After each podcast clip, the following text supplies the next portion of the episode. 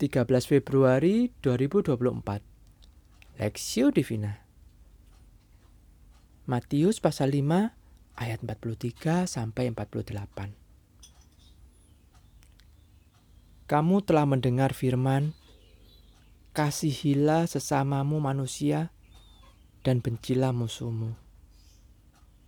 Tetapi aku berkata kepadamu Kasihilah musuhmu dan berdoalah bagi mereka yang menganiaya kamu. Karena dengan demikianlah kamu menjadi anak-anak Bapamu yang di sorga, yang menerbitkan matahari bagi orang yang jahat dan orang yang baik, dan menurunkan hujan bagi orang yang benar dan orang yang tidak benar. Apabila kamu mengasihi orang yang mengasihi kamu, apakah upahmu? Bukankah pemungut cukai juga berbuat demikian? Dan apabila kamu hanya memberi salam kepada saudara-saudaramu saja, apakah lebihnya daripada perbuatan orang lain? Bukankah orang yang tidak mengenal Allah pun berbuat demikian? Karena itu haruslah kamu sempurna, sama seperti Bapamu yang di sorga adalah sempurna.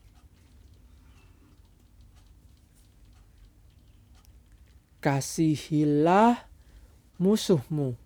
Perspektif. Tetapi aku berkata kepadamu, kasihilah musuhmu dan berdoalah bagi mereka yang menganiaya kamu. Matius pasal 5 ayat 44. Secara umum kita diajarkan untuk mengasihi sesama dan dipandang wajar untuk tidak berbuat baik kepada musuh kita. Bahkan tidak jadi soal jika kita membenci musuh-musuh kita. Ini adalah norma umum yang sangat bisa diterima. Dalam kehidupan sosial orang Israel, hukum Taurat Musa juga berlaku sama. Kamu telah mendengar firman, kasihilah sesamamu manusia dan bencilah musuhmu. Ayat 43. Sesama di sini mempunyai makna yang terbatas, yaitu sebatas saudara, sebangsa, dan seagama. 12 suku Israel. Tidak termasuk musuh-musuh Israel atau bangsa-bangsa lainnya.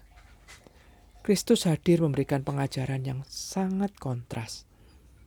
Kata tetapi ayat 14 mengontraskan ajaran umum yang berkembang dalam masyarakat Yahudi waktu itu dengan nilai-nilai kerajaan Allah dalam Yesus Kristus.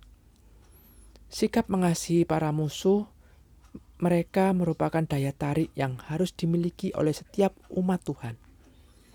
Mungkin yang dikatakan Kristus tidak pernah timbul dalam hati dan pikiran mereka.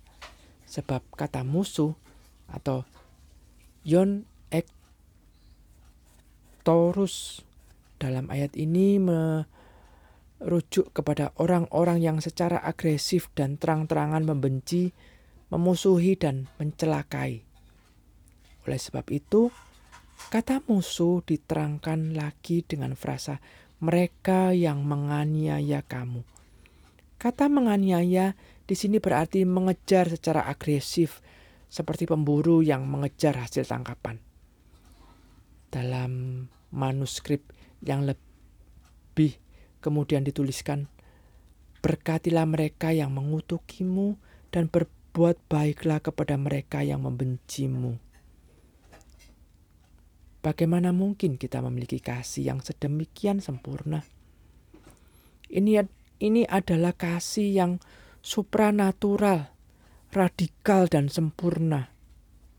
Kasih Allah yang dinyatakan melalui pengorbanan Kristus bagi setiap manusia yang berontak kepadanya. Maka kasih ini hanya mungkin kita temukan dan miliki dalam persekutuan dengan Allah Bapa, Putra dan Roh Kudus. Setiap umat Allah akan dimampukan untuk mengasihi musuhnya seperti ajaran Tuhan. Hanya bila mereka hidup dalam persekutuan yang intim dengan Tuhan. Sebab Tuhan Yesus berkata, di luar dia kita tidak bisa berbuat apa-apa.